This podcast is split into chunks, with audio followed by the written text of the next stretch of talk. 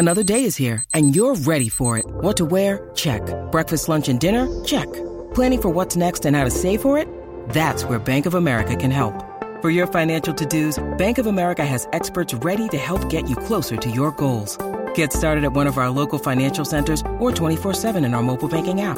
Find a location near you at bankofamerica.com slash talk to us. What would you like the power to do? Mobile banking requires downloading the app and is only available for select devices. Message and data rates may apply. Bank of America and a member FDIC. With threats to our nation waiting around every corner, adaptability is more important than ever. When conditions change without notice, quick strategic thinking is crucial. And with obstacles consistently impending, determination is essential in overcoming them. It's this willingness, decisiveness, and resilience that sets Marines apart. With our fighting spirit, we don't just fight battles, we win them. Marines are the constant our nation counts on to fight the unknown. And through adaptable problem solving, we do just that. Learn more at marines.com. Get in the know. Nonstop Vikings talk. It's Purple Daily on SKOR North and SKORNorth.com. Purple Daily, presented by Surly Brewing Company.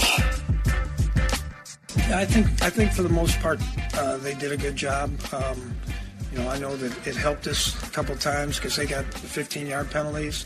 Um, you know, we try to be a disciplined football team and not, not do those kind of things. So, um, but you know, when you get your manhood challenge, sometimes you react, and um, you know, we just have to keep. You know, I talk to the offense, I talk to the defense about being composed and just doing our job.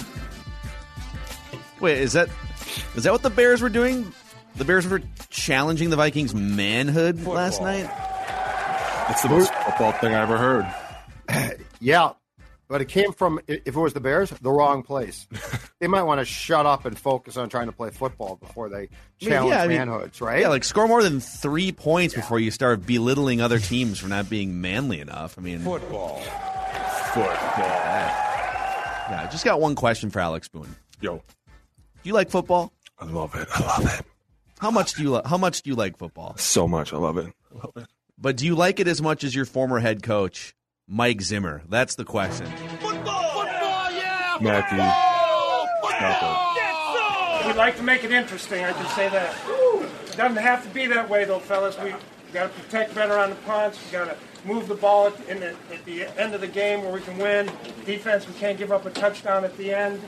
Other than that, you played your off tonight. All right, good win, division game on the road. That's a hell of a win, fellas. Yes, I told you how big this game was. Right, we had to go out and we had to win this thing. Give us an opportunity to continue to move forward. All right. Now we got another big one coming up here on Sunday yeah. at home. We got two of the next three at home. All right. So let's get back in there. Let's get back to work. Let's get grinding. Let's get to where we got to get to. Okay. We're going to need it for three more weeks, fellas, mm-hmm. so we can get into this thing. All right. Yes, all right. Vikes on three. One, two, three. Vikes. Go, DJ. Oh, yeah, football! Football! I think there's like three guys responding. Like nice. he's like trying to fire up the troops. Like three guys are like, "Yeah, don't right. be too excited, guys. we just won a game. Don't be too excited." Oh my gosh! So, all right. I mean, let's unpack this. What uh, should yesterday be cause for celebration? hey, you won a game. You've only got five wins since the year 2000 in Chicago. Who cares what it looked like? Uh, you, you won a game ugly, but let's, let's celebrate the ugliness. Or should it just like every, everyone acted like they got beat 40 to 10, even though they won the game? Like it, like their their demeanor was more like we played like crap.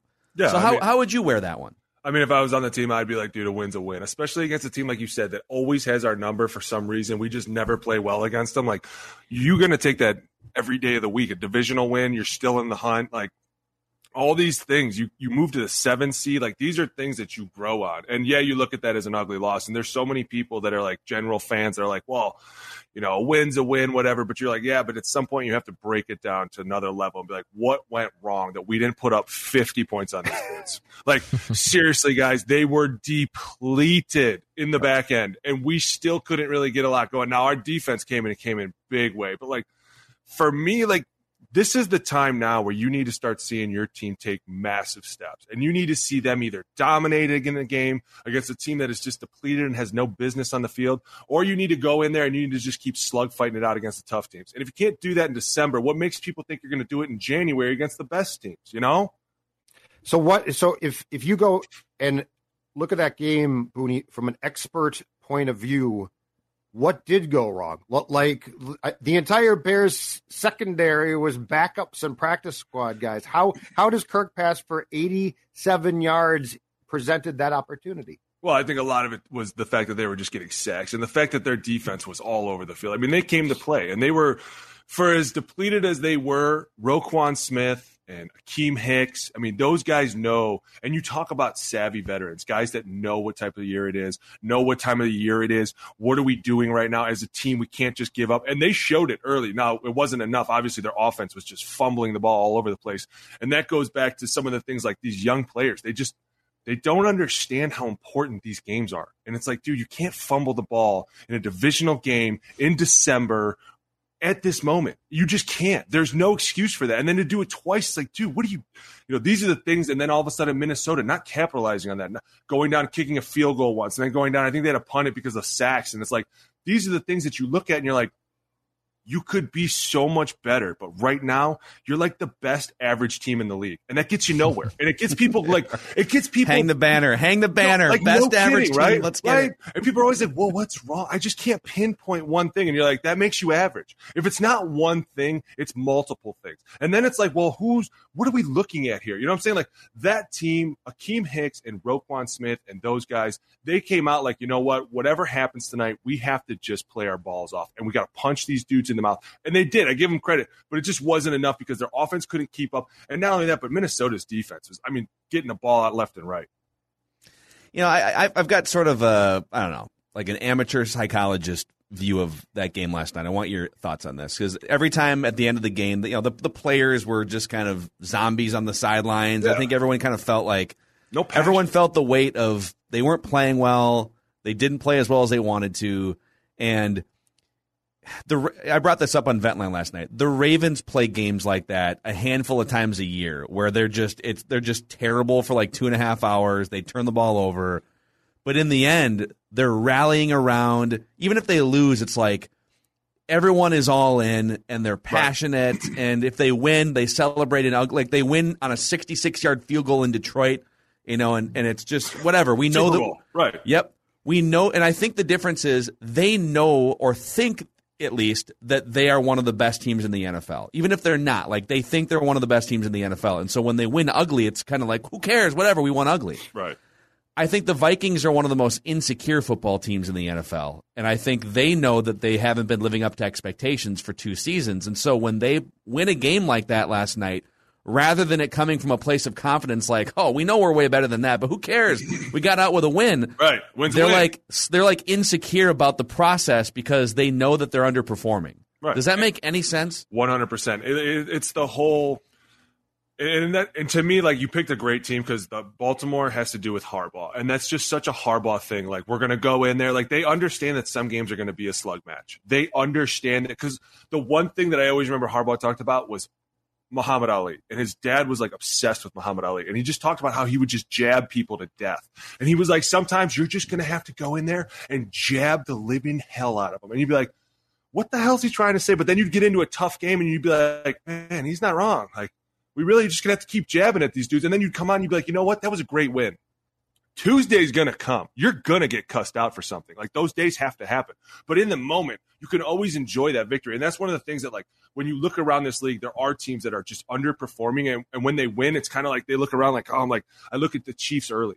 They were one of the teams that were really underperforming, and people were like, "What is wrong?" And they're like, "Man, this is you know we're we're squeaking out a couple wins here and there, but we're pretty embarrassed about this." But now they're hitting their form, and it's like these are the teams that get back to the mindset of like, "Who cares? Who cares what everyone out there is saying? We need to just get these tallies in the win column because these are going to start to add up and that's how we get into the playoffs and that's how we become a gritty team or that's how we become this team that rallies around ourselves and nobody believes in us there's so many ways to take it but the key is you have to have a spark on the team and i'm wondering like like i'm wondering why people don't rally more around kendricks you know what i'm saying like the dude is just everywhere and i know he got thrown out of the game and whatever, man. They're it was making, a bad call. They're making football so not fun anymore. Like, what is, you know what I'm saying? Like, people don't understand. You're taught your whole life that you cannot give up any yardage. You cannot give up these free yards. And then here's a quarterback that like is running down the field and he's like, what do I, I mean, what do I do? Do I, you know, do I give it to him? Do I not? And it's like, man, I don't blame you for those. And it's like, that's one of the things that's football. And, but he's such a spark for this team. And I don't understand why he's not out there being more vocal or being louder or whatever it is because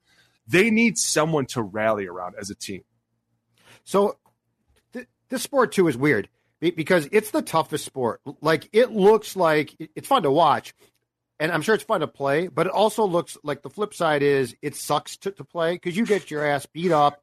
It's. Um, it's it's not pretty, but the, my observation is this: the good teams or the teams that win and seem to enjoy it welcome and, and fight through and almost relish fighting through the adversity because every game is filled with things that go wrong. Like it's Right. like like That's this- football. the sport of of football is a lot's going to go wrong. Which team can fight through that? The difference with the Vikings is they seem to not embrace that, and that's the only way that I, I can describe what looks like the joylessness of this team.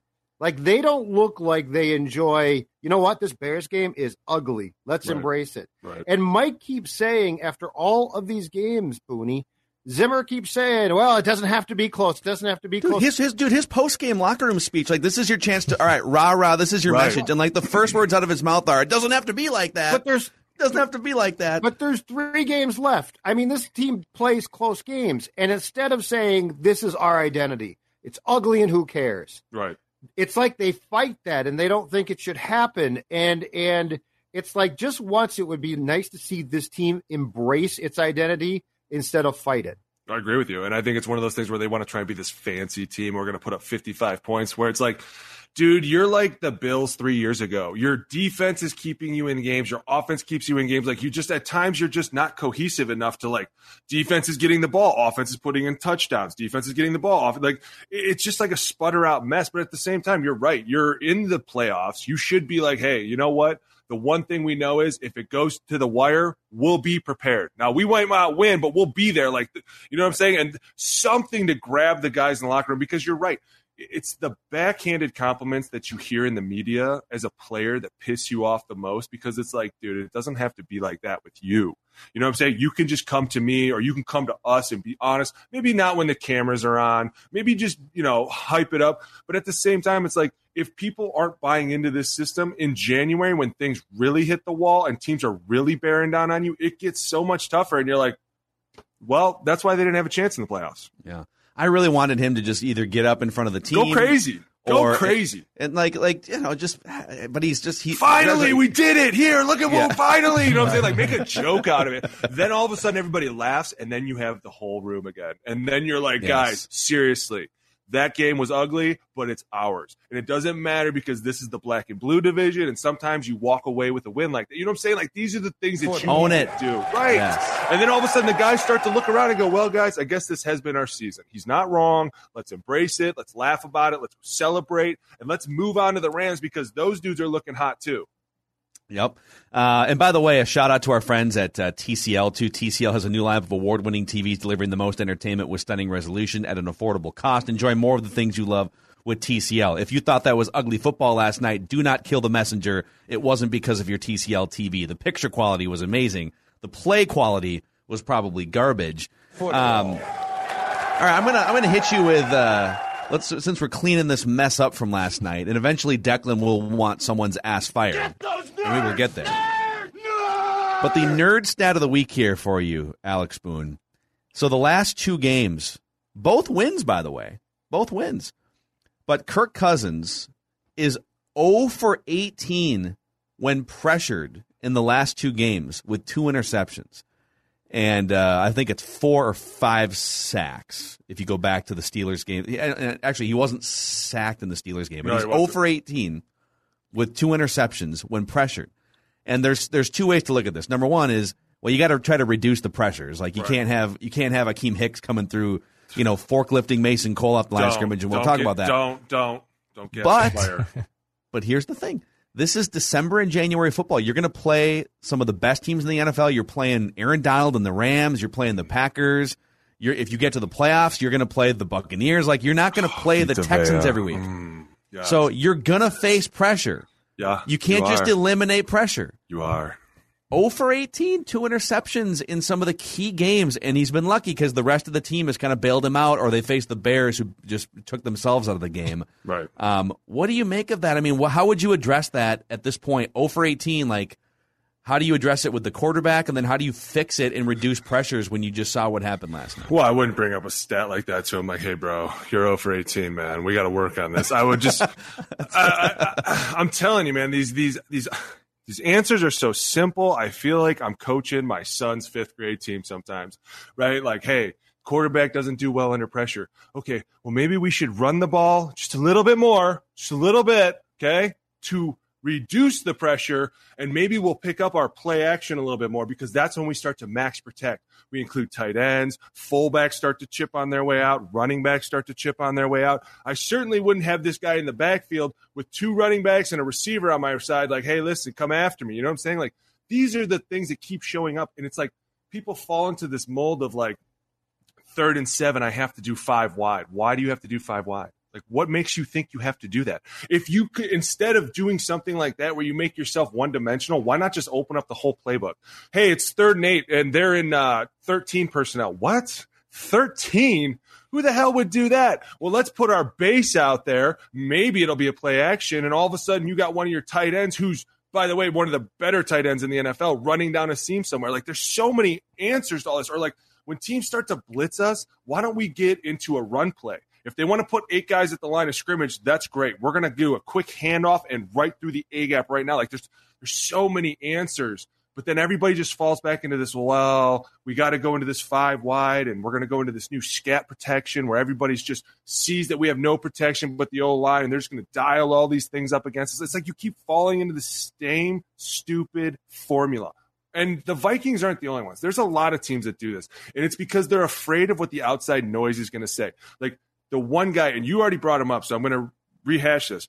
Harbaugh went for two again was like, I don't care what you think. It's not your team, it's my team. And my team knows what I want, and I know what they want. And that's one of these things. It's like you start to get into this, like, well, he can't handle pressure. Okay, well, then reduce it. There's a million ways to reduce the pressure on these things. Hey, maybe we got to start leaving a tight end in. We, we, we went from two jet, now we call it four jet. Tight end basically just blocks the end with the Sam, right? Like he's just a part of this thing. So we lose a threat, but at the same time, we reduce the pressure, whatever it takes, because now you're going into a stretch of games where people are like, hey, listen, however we got to do it, we just got to dial it up against these guys. If we can get them hit once or maybe twice, we could probably affect this game in more ways than one. And not only that, but you're looking at a team now like Aaron Donald coming in here, who's just what he did to the Cardinals last week. Like, I've seen this happen before with him because I used to watch his film and I had to watch it religiously. But you'd see these lull in these games where he was kind of like playing with people and he's kind of like, I don't want to play with you. And he'd like smack a dude every now and then. he'd be like, damn. But then he has these games where he comes out and he just dominates. And he's just like, hey, don't forget I'm still here. And he's he understands too that in December, that's when the engine needs to get revved. That's when I need to get ready for January. And that's why when you look at this week, you're like, I need to reduce the pressure, run the ball. What do pass rushers never want to do? I don't want to get blocked. Certainly don't want to get blocked by two guys. You know what I'm saying? Like these are the things that come into your favor where you're like, let's just throw a massive dose of Dalvin at them. And then when the time is right, we'll take our shots. There's always a right time to take a shot, but you got to know the flow of the game to do it because if you don't, and like with Kirk, you get him hit, anything could happen. So Cook did, Cook did run a lot. I, I think he finished with 28 carries. So it's not like he didn't run the ball. But your point about Kirk, and th- this is where I'm I'm curious about the game plan. The one thing that we know about Kirk, who has now been here, Alex, since 2018, is two things. If Kirk gets hit, it changes Kirk. Like his mentality and approach at that point in time shifts. Um, if Kirk throws a pick, it changes Kirk. So I guess what I'm curious about is if you have Akiem Hicks or Donald on the opposing team, how do you not go in with a far more, more coherent plan to say, I might want to do X, Y, and Z, but if this quarterback gets affected, it's going to change the entire tenor of the game. It feels like the Vikings plan for who they hope Kirk is, as opposed to who Kirk truly is going to be. Right. Well, to be fair, I think Akiem just kind of turned it on for that game. Like I wasn't, and he's been having a good year, but I'm like, the way he just steamrolled through there, you as an offensive coordinator, you couldn't predict when he was going to turn that on. But like for a game like Aaron Donald, you would obviously be like, listen, we're going to slide to him as much as we can, which exposes a lot of other people at the same time because now they got Von. They still, uh, who's the other guy that's over there from uh, Leonard Floyd? Like they got a lot of guys that can do it over there. And you talk about like, how do we go in there and say, hey, listen, we have to take care of this problem. You're but then all of a sudden, and I want you to think about this from an OC standpoint, because now you've just included the whole team into one person's problem. You know what I'm saying? Instead of saying, hey, listen, bro, we pay you a lot of money to block people like this, get your ass up there and block them. Like when I was playing, that's what they said. Don't care. Figure it out. You're going to have to do it. And you'd be like, okay. And they'd be like, if we can get the slide to you, we can. But then all of a sudden teams were smart and they'd be like, well, we'll blitz away from Aaron so that you have to decide, do I take the blitz or do I take Aaron? You know what I'm saying? And that's when all of a sudden teams start saying, oh, okay, instead of blitzing, why don't we show five guys up there? Now we know they're going to have to go 5 0. And it's like, it's just a constant step forward. So, like, as an offensive coordinator, you're sitting there going, am I going to spend the whole week wondering about this one guy? Or am I just going to tell this one guy on my team, go kick that dude's ass or die trying? Okay. How about that? Like, they can't spend all this time going, like, hey, man, we're we're gonna in play action, we're gonna chip them with both guys because you'd be. I'm telling you, dude. There's times on the field where you'd be looking at the fullback like, please, just just show some presence through the B gap, just a little bit, okay? Just don't Yeah. void it as much as you do. You'd be like, sorry, man, I can't. Coach said I got to get out. I'd be like, please, Just a little, just a little, just a little bit, just a little chip. Oh, pretty please. You can't give me just a forearm. something. He'd be like, dude, I'm the hot route. I'd be like, okay. Just a forearm, just a forearm shiver, just It's a little. cool. It's cool. little I got something. I would not want to be Mason Cole in today's. I'm assuming that today is if if, if they're breaking down film, it would be today. Well, no, Oh my yesterday it was yesterday. Most teams do it Monday. Harbaugh just did it on Tuesday. That's why I said Tuesday comes. Uh, Declan, Mm-hmm. I think it's time. Okay. I think it's time for Declan wants someone's ass fired.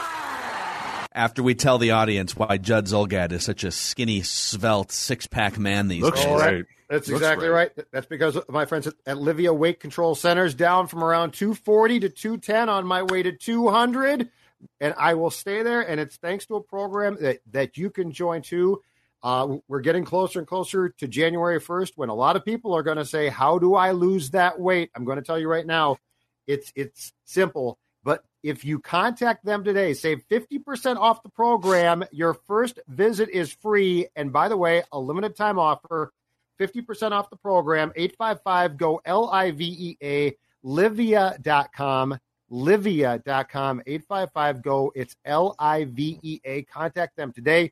Take advantage, 50% off the program, and start a program that I can tell you, because I'm an example, works. If you're a business owner as well, pay attention here because Federated can help maximize the success of your business, help minimize risk. They are basically like your offensive line, except uh, better than uh, Mason Cole played last night because they've been around for over 100 years. They've got experience in helping protect bottom lines, protecting employees, make sure that you've got all of the resources in place to uh, to shield off threats to your business.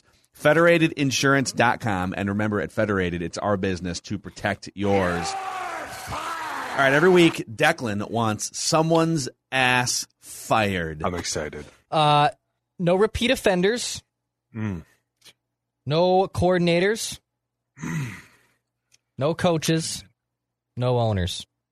I want the entire NFL's head of officiating gone after what I saw God. yesterday, dude. Yes. I want nothing to do. Scott Novak, your ass is for sure fired because you led that Gone. entire garbage crew yesterday. We need to do an entire evaluation of what the hell we're teaching our referees. No one knows what a catch is. I had to listen to three buffoons in the Monday night booth. Well, if uh, the right knee gets down there before the first, Where's the no one knows. Where's the shin? what? What? Can your where's the shin, okay, no, What no, is physically, is it possible for your before the shin? man? Yeah, how would you like? Can your shin really hit before your knee? Is I don't think that's physically possible. You said look for the shin, and I go, did his shin break or something? What? How did his shin touch before the knee? He's got a compound fracture, but he also has a But he got the touchdown. damn touchdown. he, he got it. He broke his leg on purpose and dropped the shin bone onto the field. It's inbounds. Now that's I cut it dedication, off. Steve. Uh, yeah, I want the entire officiating crew fired, dude. That was embarrassing. So many Vikings fans bitch and moan every week that the officiating is hurting their team. Packer fans are even worse. But you know what? Let's all just come together. Let's all come together and say the entire league needs to fire and reevaluate what is an NFL referee and what is their job to do every day. Can't watch that again. They need to pay him like full time. You need to have a full time job. This is your job. These dudes Can, can like, the NFL afford that? I'm not sure. oh, I don't know, guys. Can we afford to pay 12 more people? I don't know.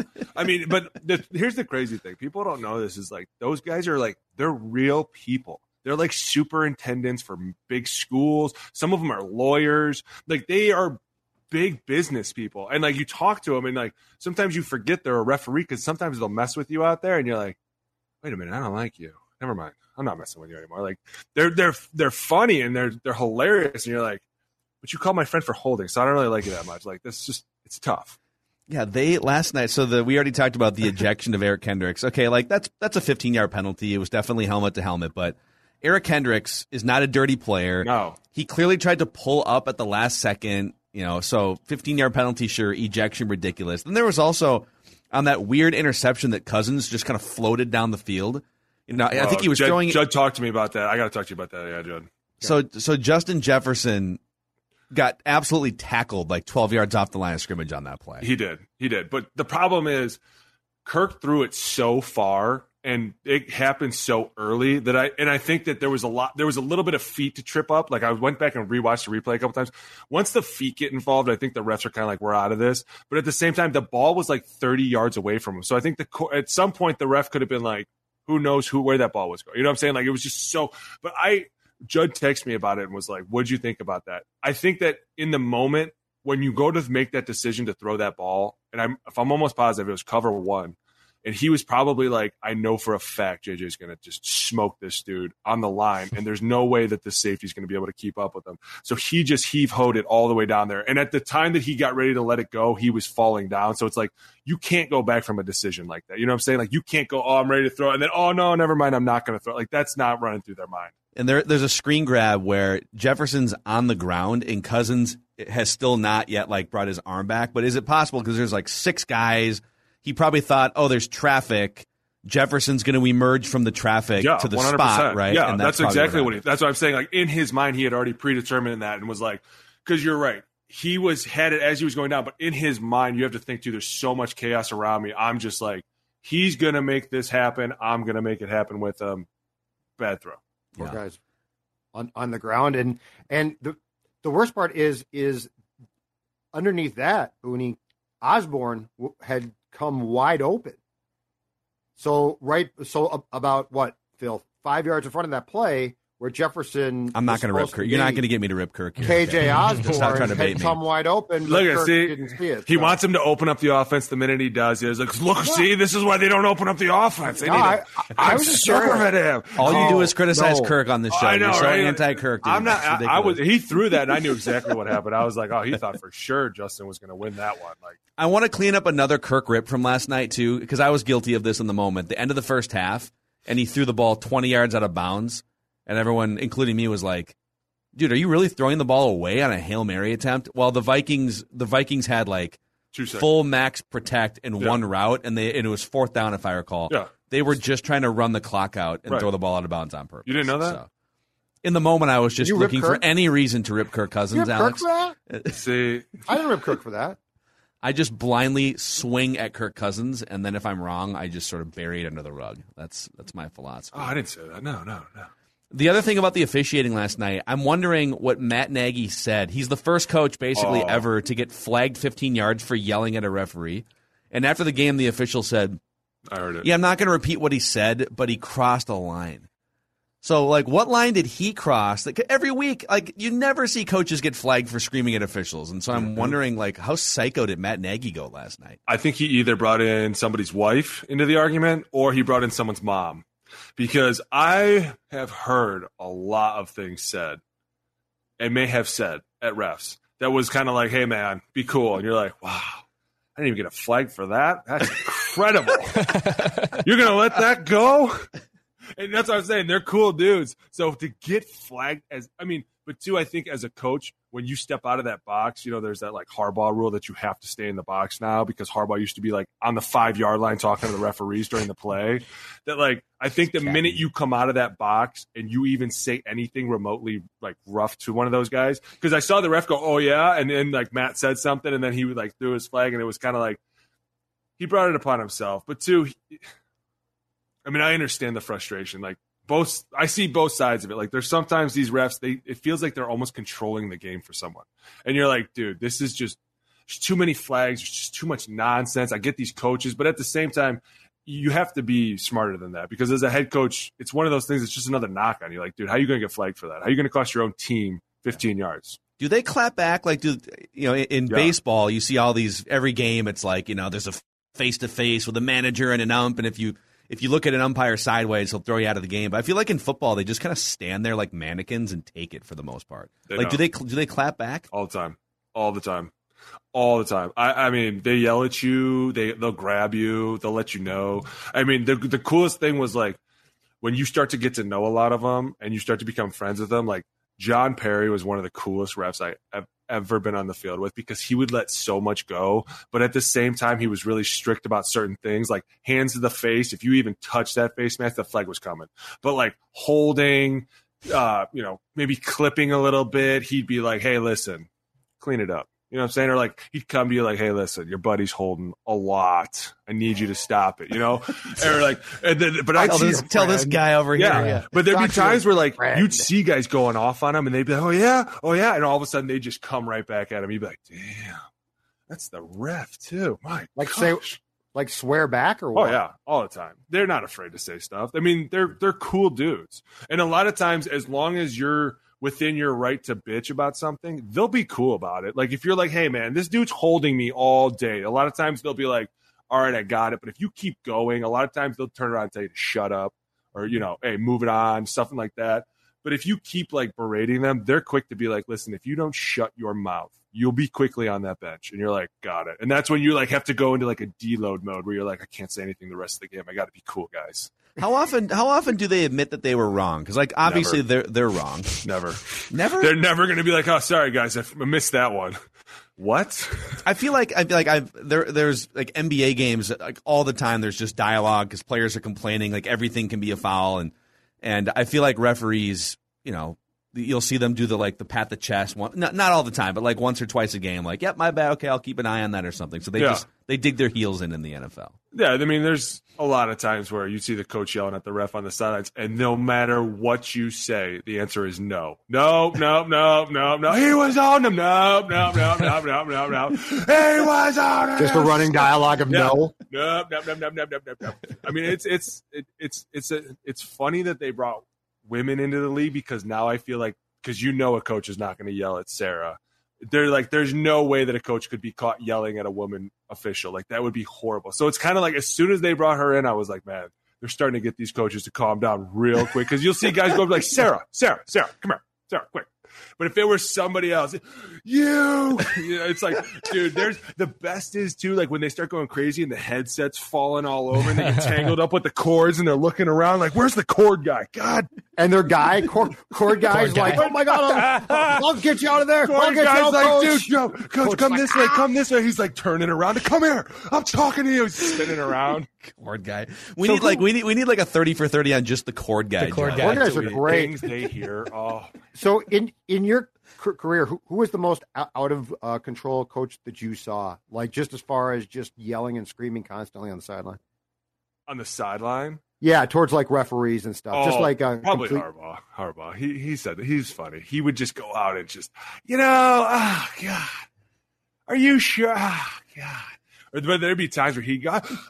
He like he was the one like his headset would start bumbling all over and like he'd be pull it down and it was and there was a couple times where like you know we got flagged and he cost that he just be he'd be looking at you and you could see it from 40 yards away just right in the right into your soul just look are you kidding me kidding me ah, tell- oh, God.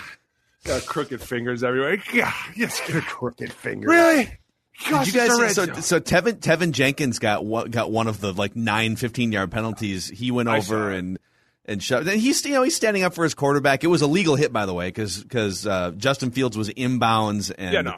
you know Viking fan came over. But what I thought was interesting, so when he eventually came to the sidelines, Matt Nagy, in a pretty calm way, like with the play sheet over his face, gave him an earful. But I can't remember which offensive lineman, but one of the veteran offensive linemen basically shoved Teven Jenkins like back to the sideline. Like he basically said, "Get off the field! Like you just cost us 15 yards." And Teven Jenkins is like, "No, I like I have to stay on the field." Yeah, no, you would you would never see that from me. Like the minute you defend your quarterback, you are always in the right, in my opinion. And I get what he's doing. Like I think a lot of it too comes down to like when you're playing in a game and you have to put yourself in that quarterback's position and you know like he kind of got hit maybe we saw it late like because it's our quarterback we're going to see every hit on him as bad so like you have to say like in his mind if he doesn't see me stick up for him he might start to think that nobody backs him. Like you know what i'm saying? Like there's a lot of mm-hmm. emotions that you take into account the minute you see that because we've had fights break out. I mean i could send you videos of like green bay packers. Clay Matthews hit Kap out of bounds, and you just saw five of us just spear five dudes on the sideline. And it was like a huge melee on their sideline. Like there was no thought. Anquan Boldin came in and speared somebody. Like there was never any question. But then all of a sudden you turn around and like Kap looks at that and goes, These dudes have my back no matter what. And it was a total accident by Clay. Total accident. Like we all probably knew in the moment he didn't even mean to do it, but it's like at some point, if you don't stick up for that dude, he's going to start to feel like maybe nobody has his back. And at the same time, you have to let the league know you can't put your hands on my quarterback any which way you feel without me saying something. You know what I'm saying? Like mm-hmm. it's kind of my only thing was, dude, if you're going to do it, you got to go in and just slug somebody. You can't just kind of be like, I think I want to start a fight. Maybe I don't. Maybe I do. Like you just got to come in and whoop, just full fist right into someone's face mask. Just, just show all the commentators are like, what the hell was that? Oh, you know, everyone's thinking, hey, at least they got their quarterbacks back. I mean, hell of a team. How Unless dare you're you Tom- touch Kirk? Never touch Kirk again, or we'll Do you think your that, that would happen? That's my question. Do you think No. that would happen here? No, Somebody Okay, hits so Kirk late. Who's the No. one offensive lineman in your opinion that's going to run down there and spear somebody? Brian O'Neill. Yeah, for sure. Okay, I think that, Brian that was a O'Neill would. stupid question. Who's who's O lineman number two? Mason Cole. I have no Strictly out of idea. default. Judd laughs. I have no idea. All right. I don't feel like this team. I don't think they would like. I don't think they want him to get hurt or anything. I just don't. I don't think Kirk has the like Diana Hill for him type relationship with. He's not that type of a leader. Here comes Garrett Bradbury. All 125 of them. Blows away in the wind. Yeah. Goes to take a punch, He got jumps caught in the the wind, takes windstorm. There goes Garrett. He's in Woodbury. Now he's in Hudson. Now he's in Keep Wausau. He is loose. Oh, you guys are terrible. You know. You know who who apparently doesn't need his offensive line to back him up is Tom Brady. Tom Brady just Oh. taking on the entire Saints side. Okay, was that just like old man yelling at a cloud? He's he's lighting up the Saints sideline. He's breaking tablets on the sidelines in this game. I love it, dude. And he he has one of the nastiest O lines. Ryan Jensen in the middle. I don't know if you guys watch those games, but I've been watching Ryan since he came in the league, and he is one of those guys. He'll like stick his finger in your eye in the middle Yeah. of a He, play. he's the long hair long hair yeah, center guy. long redheaded dude. Yeah. Wears that ugly bubble visor and like a running back face mask. Looks like an idiot, but he is a dude that like I fear because like if you ever watch. I was the kind of player that always watched what happened between the whistles the other way too. Like you try to find out more about a guy by how they react to things. So like after a sack, does the guy get up and do a bunch of dances or is he super quiet? If somebody hits him late, what's he do the next play? If he, you know, like wh- how does he react to certain situations? If you ever watch Tom Brady's O line during a sack, they are quick to grab dudes and pull them off. And if there is anything other than like, hey, thanks, it is a fight. like they are like, don't touch my dude. I will cut your throat at the bottom of. You look at that, and there's no wonder that team is the way they are, right? Like that's one of the biggest things that sports is is chemistry between everybody. And like when I watch teams like that and I see people like that, I'm like, man, that team's going to be good because they, for whatever reason, they believe in themselves. They just don't let people mess with them. They're kind of like, hey, man, we're here to protect each other. And if you mess with our dude, yeah, that's great. You beat us for the sack, but you better get the hell off him, or else we're going to start kicking you in the side of the head. Like it's it's fun to watch sometimes because that dude will seriously stick his finger in everybody's eye, and you're like, dude, I know all those guys are probably like, I'm going to kill this dude. How would you so then? Because just to bring this back to the Vikings for a second, because I, you know, every day I, uh, I, I just have like an ongoing Kirk Cousins debate in my Twitter timeline. People just like, you're wrong about this, you're right about this, and the most common thing I see from people that defend Kirk as a franchise quarterback is, well, look at his numbers compared to. And then insert great quarterback. Look at his numbers compared to Brady. Look at his numbers compared to Mahomes. Well, Brady got shut out. Well, look, Brady's not mobile. And so, yeah, if you just look at the numbers, yeah, you could definitely put Kirk in a category with a lot of top quarterbacks. But you just said success in football is predicated a lot on chemistry among the roster and chemistry in the locker room and on the sidelines, stuff that maybe you can't quantify as much. So, how would you how would you rate what you see with the Vikings chemistry wise and and also with their quarterback compared to teams that actually compete for championships? Like are they are they close? Are they like a player or two away? Is it a Kirk thing? Is it a coach thing? Like where are they at? I, all right, so I'm going to say this, and this might not make sense, but like when I see the Vikings, I see two different teams. I see the defense and I see the offense. And I see the defense, and they are just one whole unit. They always play really well together. They win as a defense, they lose as a defense. You know what I'm saying? Like they're always in sync with each other. They always seem like they have each other's back. Anthony uh, or uh, Barr and Kendricks, they obviously have had a relationship forever. So it's like they they they have all this chemistry together. But when you look at the offense, at times it feels like it's forced. At times you're like, man, it's sputtering out of control. What's going on? And then you look to like, I, I just got my hair cut, and my barber is Looks great, by the way. Thank you. Good job, My barber. Cut, dude. We were talking about the Vikings, and he was like, we were going all over all this stuff, and he was like, you know, what's your biggest thing about this team that bothers you? And I said, it's the relationship between the quarterback and the head coach, and I'm going to explain it right now. One of them makes the most money on the team. One of them makes the most decisions on the team. Normally, that's the same person. When you make it two people, they have to get along. I've seen offensive coaches and quarterbacks that hated each other, hated each other behind the scenes. In front of the camera, could love each other. That's my guy. That's my dude. Behind the scenes, don't ever look at me. You were like, wow, this is weird. Those teams sucked. You know why? Because if those two guys can't get along, where the hell does the rest of the team fit? Those are the two most important people on this team. One is making all of our decisions, the other one's making all of our money. Like, so those two guys are very important. And if they can't just get along to go along, you're going to see a lot of problems facilitate on the team because all of a sudden it becomes a kind of like, whose side am I taking? Do I feel like I'm in an awkward situation between these two? And I don't know how the chemistry is, but I can give you a good example of like how it probably feels in that room because we see it day in and day out. We've seen it all year. I don't call timeouts. That's not my job. Well, your job is not to call timeouts, then what is your job? Because that's kind of the big job of a quarterback. You know what I'm saying? Like these are all the things that keep coming back that you're like, this is why when something, a bump in the road happens, they're going to just fall apart. Because when all of a sudden those two aren't in sync, it's kind of like, well, you're making all the decisions, not me. I thought you were going to take over. Oh, it's not my fault. You know what I'm saying? Like it's it's just this back and forth, and that to me is the biggest thing I see. So 2009, um, Favre didn't respect Brad, but Favre played great. And Favre, and to go back to what you're talking about, if you go back on that team, offensively at least, you know who made the decisions? Brett Favre did. Oh, Brett Favre sure. called the timeouts.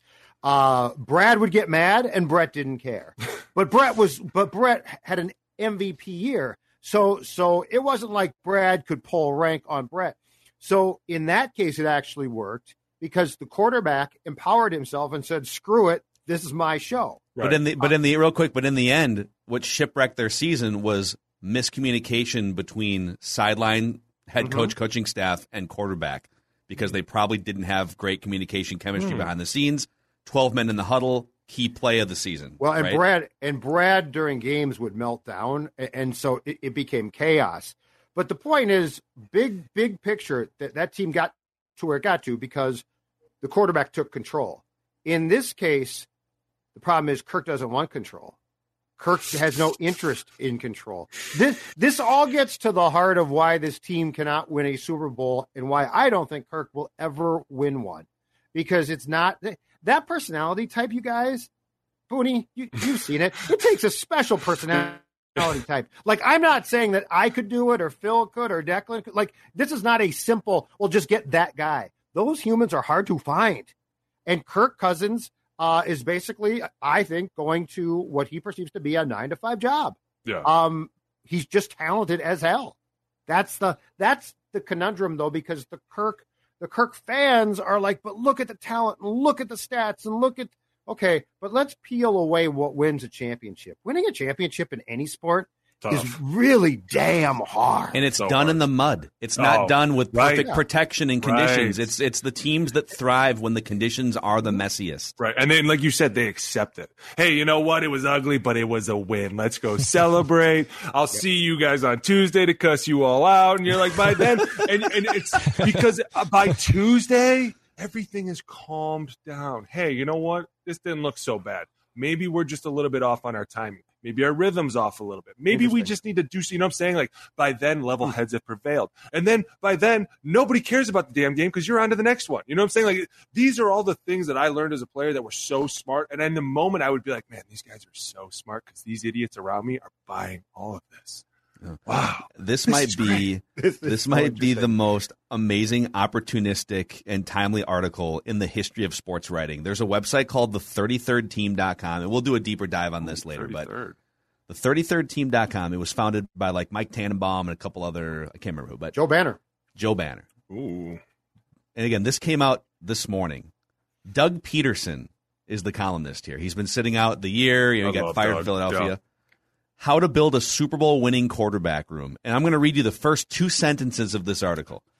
Whether you're a first time head coach or a veteran head coach, the ability to establish a strong and stable quarterback room is the most consequential aspect of achieving success in the NFL.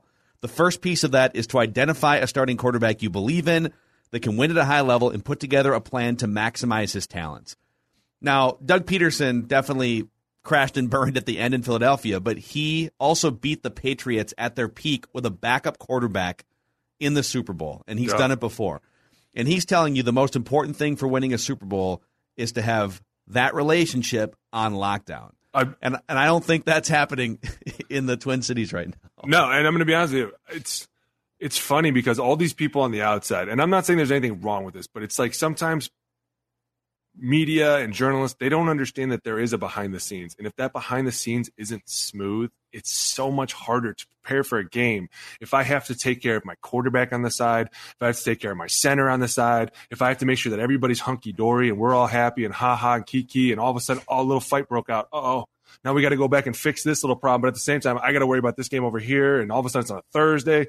Like, as long as the quarterback is calm, everybody on that team is calm because they're like, hey, man, he's cool. We're cool. You know what I'm saying? Defensive guys are going to be nuts. They're going to be wild. They're going to be crazy. They're going to have fun. O line we're going to sit in the back and make fun of everybody. We're going to poke and just try and start little fights, right? But as long as the quarterback is just calm and cool, everybody is normally really calm. There's never any problems. It's when like the season starts getting up and down, and then all of a sudden your quarterback's kind of like up and down with the season that people start to freak out and they're like, are we going to be able to do this? They start counting numbers, the games. Can we do it this week? You're like, dude, we're in week three and you're already looking at week 16. Like, we don't even know what's going to happen.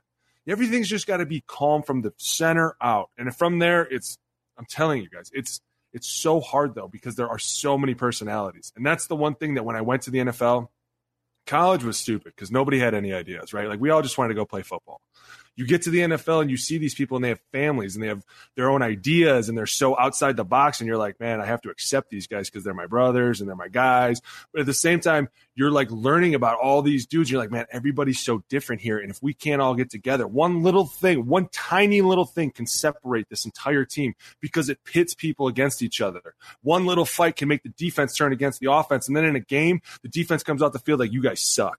We're pissed at you. You're leaving us out. Instead of being like, hey, man, we know you're beat up. We're beat up too. We're going to do what we can for you. All right. We're going to try and get this ball back. Like, there were a lot of times you'd be getting ready to go out there and the, you, the game was, you were in a slug match and the defense just came off and giving up the PAT and they'd be, the D line was beat. And the linebackers come out and they'd be, hey, man, we know we screwed that up. We're going to get back though. We got you. You'd be like, you know what? We're gonna go do something right here for you. Instead, instead now everyone just comes off head low, oh, whatever. You know what I'm saying? Like you need that chemistry between everybody, and it's hard to do, but when you get it, man, it is so fun to be on those teams. and that that's why the actual roster construction is so Tough. important. Yes. yeah, it's tough, but Yes. it's important. And, and I'll say, say this too from from our end, from from the people that cover the team. When we start to see, and by the way, it is clear as day, if one side of the ball is carrying the team, what do we immediately do? We go to the most talkative guy on that side of the No ball question. and say, "Hey, how about your uh, defense? Uh, Pretty seems- garbage, huh? seems to be struggling or or wi- or with uh, Brad's teams in 06 or so, you'd go to Antoine, great talker, right? Hey, Antoine Winfield, how about the offense? Not really carrying the, the their side of the ball, are they? He was always you- very diplomatic, though. He 'cause knew you exactly what know- conniving reporters like Judd were trying to do. because you, 'cause you know somebody because somebody's going to say, yeah, you know, it'd be really nice if we could get some support. And so, like, there's all of these things that you have to, as a coach, manage with Right. personalities. And if you don't do that right, like that's a part of your job. And that and that's why when pe- people are like, well, Zim can just focus on defense. Who cares? Well, actually, this is where you manage people Right. because just that- one fracture, whole house comes down, baby. Right. And that's the one of the biggest jobs of the head coach is to manage all those egos. You know, that's why at the same time some of the best coaches I've ever been around were guys that were just funny to be around. They always knew how to make a situation light because they knew the stress was high all the time. They knew what it was at stake. They knew that everybody was playing for their lives and they knew that hey, listen, man, this is a job, but at the end of the day, if I can get these guys to just go out and play, and at times you're going to have to play reckless and at times you're going to make mistakes. Like I always heard the greatest coaches say, "Hey, listen, a mistake is fine."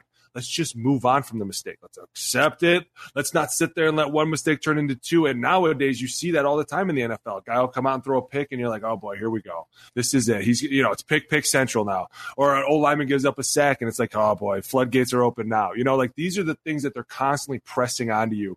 It's okay. Like the one thing I do looking back, you would see so many more lessons in practices, but like there were times where the practices would get rigged for the defense so that they almost had to win.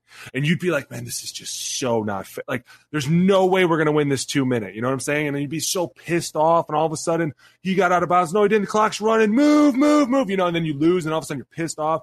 You go in and you watch it. Looking back, those were all tests. Hey, you have no chance of winning this, but I want to see you go out there and fight.